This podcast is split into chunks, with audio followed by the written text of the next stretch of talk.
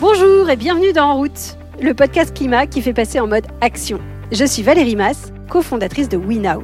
Chez WeNow, nous sommes convaincus qu'agir pour le climat, c'est l'occasion rêvée pour faire grandir les individus et les organisations. Alors toutes les deux semaines, je vous emmène rencontrer des artistes, des dirigeants, des scientifiques, des salariés, des sportifs, pour vous inspirer, nourrir votre réflexion et vous aider à trouver comment vous aussi, vous pouvez agir pour le climat. Parce qu'on a tous un style différent et surtout un impact bien plus grand qu'on ne le croit. Cette semaine, je reçois Cassandre du podcast Écolo au boulot. Tous les quinze jours, Cassandre propose à ses auditeurs des astuces, de la motivation et de l'inspiration pour rendre leur quotidien au travail plus écologique et se sentir utile.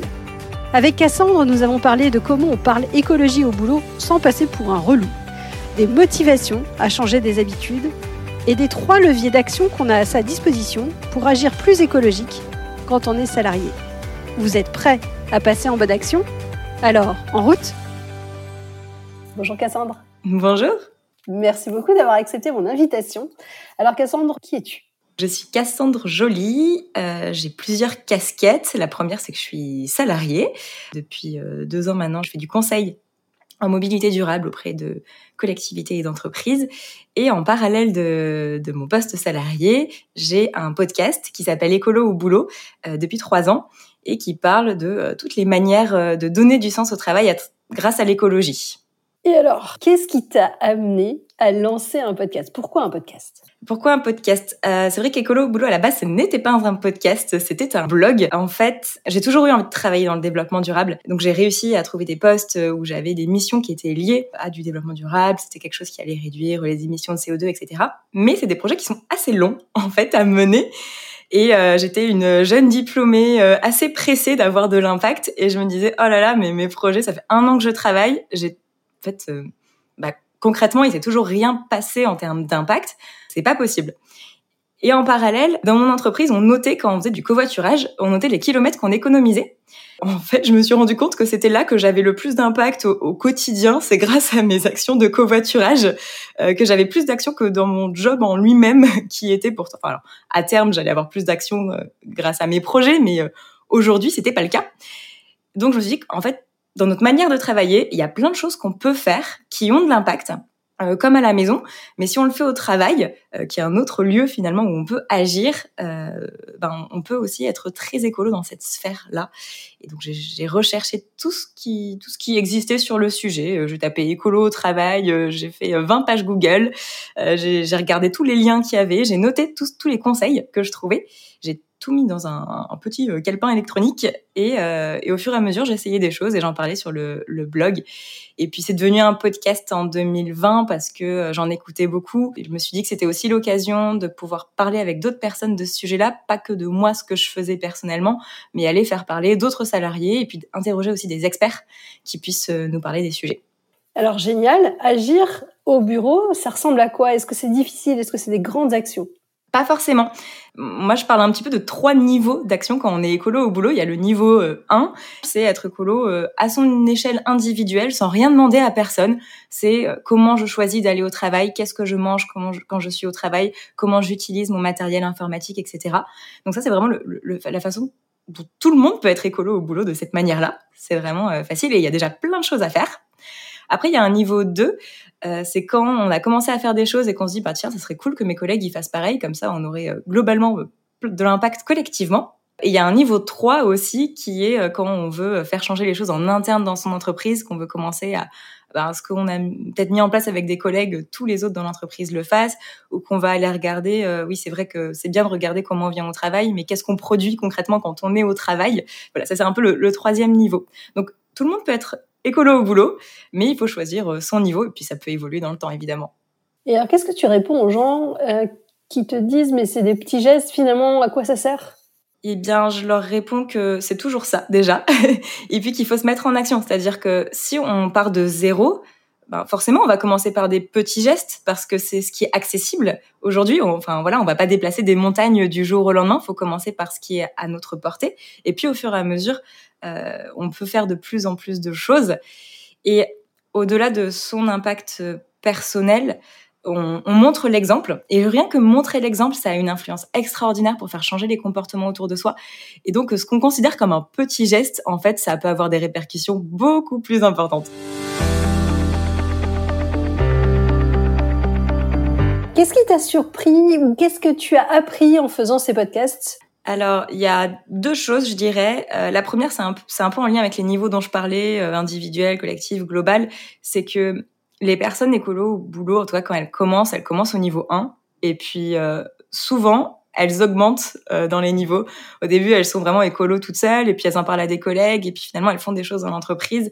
Et ça peut changer carrément leur carrière. Elles vont... ben, soit faire changer de poste dans l'entreprise ou prendre en, en prendre en main des projets qui sont peut-être liés à l'écologie, ou elles vont changer de métier parce qu'elles vont avoir envie de, d'avoir plus d'impact. Donc ça, c'est la première chose déjà, c'est que euh, c'est, finalement l'écologie au travail, c'est pas que euh, comme être écolo à la maison, ça une, des pratiques de consommation, mais ça a un vrai impact sur les carrières, en tout cas euh, pour certaines personnes. Donc ça, c'est la première chose que j'ai appris et qui est assez importante, il me, il me semble. Et la deuxième, euh, c'est que euh, une fois par an, euh, je fais un podcast que j'appelle les meilleurs éco- conseils écolo au boulot de l'année. Euh, et en fait, c'est la, c'est la dernière question que je pose dans le podcast en général. Et très, très, très, très, très souvent, la réponse qu'on me donne, c'est euh, il faut s'entourer, il faut en parler à d'autres personnes, il faut pas rester dans son coin, il faut pas hésiter, il faut pas avoir peur. Et donc, je dirais que ce que j'ai appris, c'est que euh, ben, on est des humains et que, ok, le niveau un, faire à son niveau, c'est très bien. Mais rapidement, on a besoin d'en parler à d'autres personnes et ça nous nourrit énormément. Génial. Et en fait, c'est ce qui t'est arrivé parce que toi, tu t'es mis à écrire un livre. Alors là, c'est encore une autre aventure. Comment c'est arrivé ? euh, Le livre, c'est arrivé un peu par hasard euh, parce que j'ai été contactée par une maison d'édition qui m'a dit euh, « bah, écoutez, on a téléchargé votre e-book euh, sur votre site internet où je j'avais fait une, une liste de soixante actions qu'on peut mettre en place au travail. Euh, très simple. » Ils m'ont dit « bah, écoutez, ça nous, ça nous intéresse. Ce serait un peu ça, mais plus développé. Est-ce que vous voulez euh, l'écrire ?» Donc, euh, super opportunité. J'étais ravie parce que je me dis que si une maison d'édition pense à écrire un livre sur le sujet, c'est que ça intéresse de plus en plus de monde. Donc, c'est quand même un bon signe. Et puis, voilà, ça me permettait aussi euh, d'avoir un moment euh, pour mettre tout ce que j'avais appris pendant ben, plus de trois ans dans un livre euh, et que ça puisse être diffusé au, au plus grand nombre. Et alors, tu me disais qu'au cours de ce livre, bah, tu as dû euh, creuser certains sujets. Il y a à nouveau d'autres choses qui t'ont étonnée. C'est vrai que quand j'ai écrit le plan du livre, euh, je voulais quand même être exhaustive sur un petit peu tous les thèmes liés à l'environnement et qu'on pouvait retrouver euh, au travail, et de donner toujours des conseils à son niveau, à son échelle individuelle, collectivement avec des collègues, globalement dans l'entreprise. Donc ça m'a demandé, pour certains sujets, des efforts de recherche, parce que c'est un livre qui est un guide pratique, mais qui est plutôt court, qui va droit au but. Donc j'ai pas fait des dissertations sur chaque sujet, il a fallu trouver l'action la plus pertinente à chaque fois. Et là-dessus, il y a des sujets que je connaissais moins, parce que bah, je les avais pas abordés dans le podcast, notamment. J'avais interviewé personne sur le sujet, et moi, j'avais pas beaucoup travaillé personnellement dessus. Donc j'ai fait des recherches sur certains sujets, par exemple, des actions qu'on retrouve très fréquemment en entreprise. Je pense à la biodiversité, le fait de mettre des ruches, euh, bah c'est pas euh, pas toujours une bonne idée. Voilà, donc des fois ça a fait tomber aussi des choses comme ça qu'on retrouve euh, fréquemment. On se dit ah oui, la biodiversité, mettre des ruches, en fait pas du tout. Et ça, c'est vrai que c'est incroyable. Est-ce que tu saurais nous expliquer pourquoi c'est pas une bonne idée ? Oui, oui, oui, c'est qu'en fait, dans les ruches, on a des abeilles qui sont euh, domestiques et qu'il y a plein euh, de, de, de, de types d'abeilles différents. Et qu'en fait, ces abeilles-là, elles sont en concurrence, notamment avec les abeilles sauvages. Et que, bah, comme elles, elles sont alimentées, elles vont aller euh, au printemps récupérer euh, le pollen, et cetera. Et euh, il va en manquer pour les autres. Des fois, c'est bien de laisser faire la nature aussi. Donc, plutôt que mettre des ruches, moi, je conseille de mettre euh, des plantes mellifères euh, sur les balcons des bureaux. Comme ça, tous les insectes qui en ont besoin peuvent aller se nourrir euh, au plus proche. Et voilà, même en ville, du coup, ça rajoute de la nature, c'est sympa. Comment on parle d'écologie au bureau ? On voit bien que le, l'écologie est un sujet assez clivant. Il y en a qui en ont marre d'entendre parler. Il y en a qui sont très, très, euh, euh, au contraire, très, qui ont très envie de faire bouger les choses. Comment on fait pour que le dialogue reste apaisé ? Ouais, ça dépend à qui on s'adresse, je trouve. C'est-à-dire que, en général, le conseil que je donne, c'est de ne pas parler d'écologie quand on veut convaincre sur l'écologie et trouver d'autres sujets. Parce qu'en fait, les personnes qui sont qui ont déjà ces valeurs-là, qui font déjà des choses, ça va être facile de leur parler parce que elles sont déjà sensibilisées. Euh, peut-être que voilà, elles sont, elles connaissent pas toutes les actions euh, euh, qu'on peut mettre en place, mais elles vont être volontaires sur le sujet. Par contre, il y en a d'autres qui, euh, bah, ont pas fait ce, ce cheminement-là, et on va aller les chercher sur d'autres sujets, sur euh, leur centre d'intérêt. Euh, sur ce qui donne du sens à la vie pour eux. Donc peut-être que c'est ben, l'aspect collectif. On va leur proposer n'importe quelle action collective tant que c'est quelque chose qu'on peut faire ensemble et ils vont trouver ça sympa, que ça soit de l'écologie ou n'importe quelle autre action, du sport ou des choses comme ça. Ou il y en a d'autres, on va aller les chercher sur une corde plus sociale. Donc euh, en fait, en connaissant les gens à qui on s'adresse, c'est plus facile de parler de ces sujets-là En, en choisissant d'autres angles que seulement l'écologie. Et on peut rajouter, et en plus, ça fait du bien à la planète, mais c'est un peu la, la cerise sur le gâteau. Oui, donc ne pas rentrer directement par le sujet écologie, mais, mais par d'autres centres d'intérêt qui peuvent les attirer. Tu as d'ailleurs fait un épisode du podcast sur l'étude par, Parlons Climat point org, je crois, ouais. Où tu expliquais qu'il y a plusieurs catégories de personnes. C'est ça, oui, oui. En fonction des, des valeurs qui nous sont propres, on va pas voir l'environnement sous le même euh, prisme. Mais enfin, euh, moi, même cette semaine encore, ça m'est arrivé que quelqu'un me parle de voiture électrique, me dise qu'il allait en acheter une, mais que euh, c'était pas parce qu'il était écolo, c'est parce que c'était pratique. Et je me dis, bah ok, donc en fait, ces gens-là, il faut leur parler sous un angle, bah c'est pratique une voiture euh, électrique parce que euh, ça fait pas de bruit, euh, ça, y a pas de carburant, euh, et cetera. Enfin, il faut choisir un peu le, ouais, les, les angles qui vont intéresser les, les personnes selon leurs valeurs. C'est pas toujours facile parce qu'on ne sait pas, hein. On n'est pas dans la tête des autres. C'est pour ça que notamment cette étude Parlons Climat, moi je l'ai trouvée géniale parce que ça m'a permis de me mettre à la place d'autres personnes et de comprendre comment elles réfléchissaient. Je la mettrai en commentaire dans, dans l'épisode parce que effectivement euh, cet épisode est vraiment euh, hyper intéressant. Tu, tu me disais aussi que les, les gens ont des réactions parfois surprenantes par rapport à ton podcast. Donc ils apprennent des choses, mais ils apprennent aussi que ça les aide à voir différemment ce que font les autres. C'est quelque chose qui est ressorti, ouais, ouais, tout à fait, euh, quand j'échange avec des, des auditeurs du podcast. Euh, ça leur fait du bien, en fait, d'entendre d'autres personnes qui sont au travail en train de mener des actions parce que parfois, dans une entreprise, on se sent un petit peu seul avec euh, ces valeurs-là. On se, enfin, là, on n'a pas beaucoup de collègues qui s'intéressent à l'écologie. Et, euh, et entendre des personnes qui, dans d'autres entreprises, font des choses ou parler avec elles. Enfin, je fais des ateliers une fois par mois avec les, certains auditeurs. Et donc, on échange entre nous. Et ils disent, ah bah ouais, c'est cool, euh, on se sent moins seul, quoi. ça, donne, ça, ça redonne la patate. D'après toi, en entreprise, on peut agir même si on n'a pas un poste spécifique sur euh, le développement durable. Carrément, carrément. Et c'est vraiment mon message principal avec le podcast. Enfin, en plus de donner des, des idées de qu'est-ce qu'on peut faire, c'est euh, en fait, tout le monde peut agir à son échelle. Parce que ben, déjà, il y a le, ce, le, ce fameux niveau un, l'échelle individuelle, tout ce qu'on peut mettre en place, un peu euh, les éco-gestes au travail. Et là, il y en a plein. Et puis, on a aussi de, de l'influence autour de nous. Donc, on va être un exemple. Et puis, on peut lever le doigt pour dire, bah attendez, j'ai vu ce truc-là, ça me paraît pas logique, autant écologiquement qu'économiquement. Est-ce qu'on pourrait pas changer les choses? Donc, en fait, on a ce pouvoir d'interpellation, ne serait-ce que voilà, au, sur, auprès de nos, nos managers, par exemple. Euh, et puis, on peut en parler à des collègues aussi. Ben, voilà, du coup, on peut aider à des collègues à, à réfléchir à ces sujets-là. On peut créer des débats. Et il n'y a pas besoin d'un poste spécifique. Et puis, parfois, il y a des projets qui arrivent qui sont un peu transversaux et on cherche quelqu'un pour s'en occuper. Et comme ben, on a mis en avant qu'on était intéressé par le sujet de l'écologie, ben, on nous le propose. Et donc, c'est comme ça qu'il y a des personnes qui se retrouvent à gérer ben, le projet de labellisation autour du vélo euh, euh, de leur employeur, euh, des sujets sur le numérique responsable, et cetera. Et ça, en plus, ça rend euh, sa carrière plus sympa. Est-ce que tu aurais des, des exemples concrets de, de choses qui, euh, qui permettent de faire passer euh, soit les entreprises, soit les gens à une mobilité différente ? En général, ce qu'on, ce qu'on regarde, c'est déjà quel, comment peuvent venir les personnes en fonction de là d'où elles viennent et qu'est-ce qui est disponible autour de l'entreprise. On ne va pas conseiller les mêmes choses en fonction d'une entreprise qui est en plein centre-ville, en face d'une gare, et une qui est vraiment en milieu extra-rural où il n'y a pas un bus qui passe.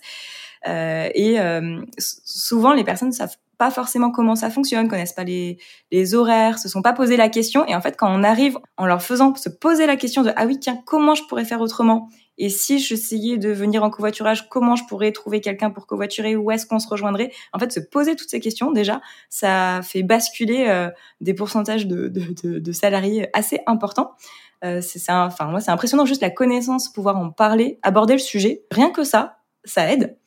Après, évidemment, l'entreprise peut faire des choses, euh, comme par exemple mettre du stationnement vélo à disposition, euh, des endroits pour poser ses affaires, ou donner des, des incitatifs aussi. Euh, quand on vient en, en transport en commun, bah, l'employeur nous rembourse cinquante pour cent euh, des transports en commun. Bah, il peut aussi donner une, une, une indemnité si on vient en vélo ou en covoiturage. Et ça, ça aide aussi à se dire, bah, ok, je vais faire un effort pour lâcher ma voiture au moins de temps en temps. Dans l'ensemble de tes podcasts, est-ce qu'il y en a qui t'ont plus, plus marqué que d'autres?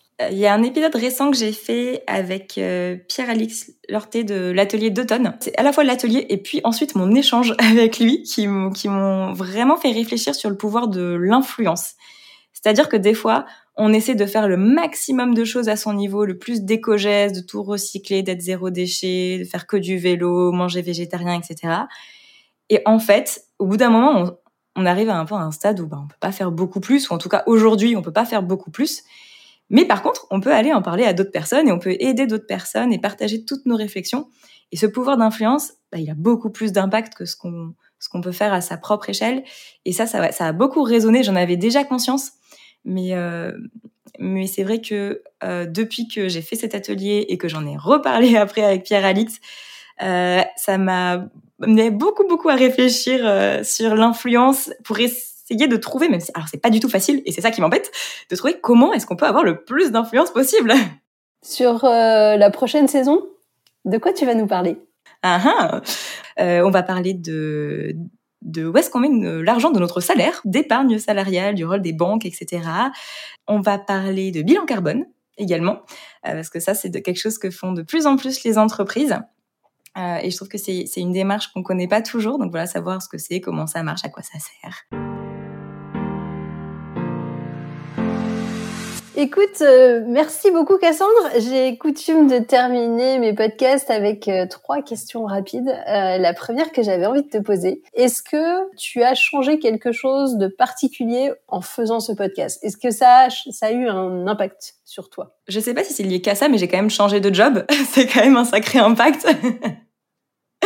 Je suis passée dans un rôle où je, où je, où je faisais Euh, certaines actions pour l'environnement, je, c'était pas cent pour cent de ma mission, mais c'était quand même une grosse partie, à euh, ben, un job où je fais du conseil cent pour cent sur le sujet. C'est pas le podcast qui a amené cette opportunité, mais euh, voilà, dans la réflexion d'avoir de plus en plus d'impact, je pense que ça, ça a joué. Et ça m'a permis d'ailleurs de, d'arrêter d'utiliser ma voiture, puisque dans mon nouveau job, je peux y aller en train et en vélo. Yes. Est-ce qu'il y a des sources sur lesquelles tu aimes bien te renseigner parce que tu trouves que à la fois leur point de vue est et sourcé, intéressant, et en même temps parce qu'elle te donne envie d'agir? Il y en a une, c'est un autre podcast, qui, euh, qui est un podcast du Monde qui s'appelle Chaleur humaine, que j'adore depuis leur euh, qu'ils ont qu'ils l'ont lancé. Euh, je, j'en ai pas loupé un seul, je les trouve euh, très bien faits. Ils ont aussi une newsletter qui permet d'approfondir les sujets. C'est toujours des experts de très haut vol qui, qui sont interviewés, donc euh, j'apprends beaucoup, et à la fois, c'est... Euh, ça, ouais, ça donne envie de... de continuer, ça, ça reste optimiste, même si les sujets le sont pas toujours, euh, sont pas toujours très gais. Après, une deuxième ressource que je consulte pas mal maintenant, c'est un média qui s'appelle Vert. Euh, ils sortent aussi des, des, des newsletters. Euh, ils ont un site internet avec plein d'articles qui sont très bien faits. Euh, pour, enfin, euh, moi, je trouve que pour euh, en apprendre plus sur le sujet et se tenir aussi au courant euh, de euh, même la politique française, qu'est-ce qui se passe autour des sujets environnementaux, c'est une très bonne source. Et moi, ça me donne envie de faire du lobbying de fou.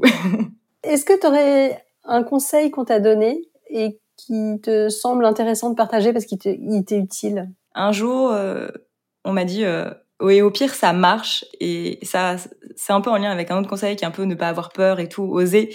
Parce que c'est un petit peu ça, en fait, on risque rien à, à, à mener des actions. Enfin, là, je parle de l'écologie au travail, mais euh, en fait, des fois, on a un petit peu peur de le faire, de passer pour l'écolo de service, euh, d'être catalogué.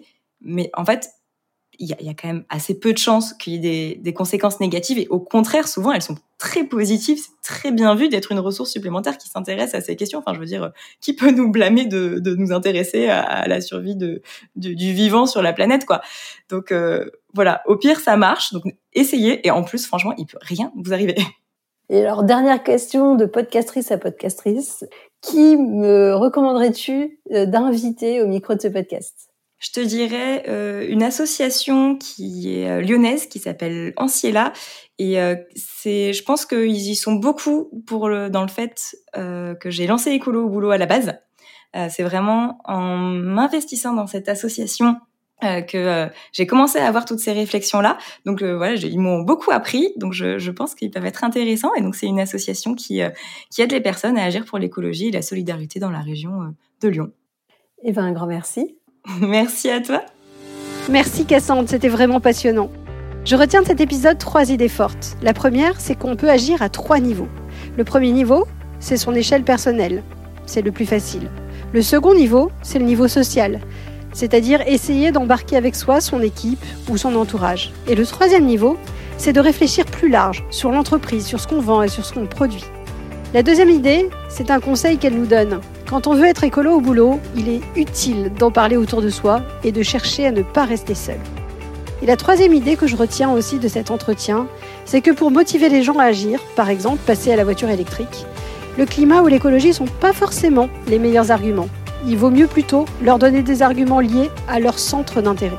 Vous avez appris des choses, n'hésitez pas à partager l'épisode à tous ceux à qui vous pensez qu'il pourrait être utile. Et vous pouvez également retrouver tous nos autres épisodes sur le site web double vé double vé double vé point wenow point com. Quant à moi, je vous donne rendez-vous dans deux semaines.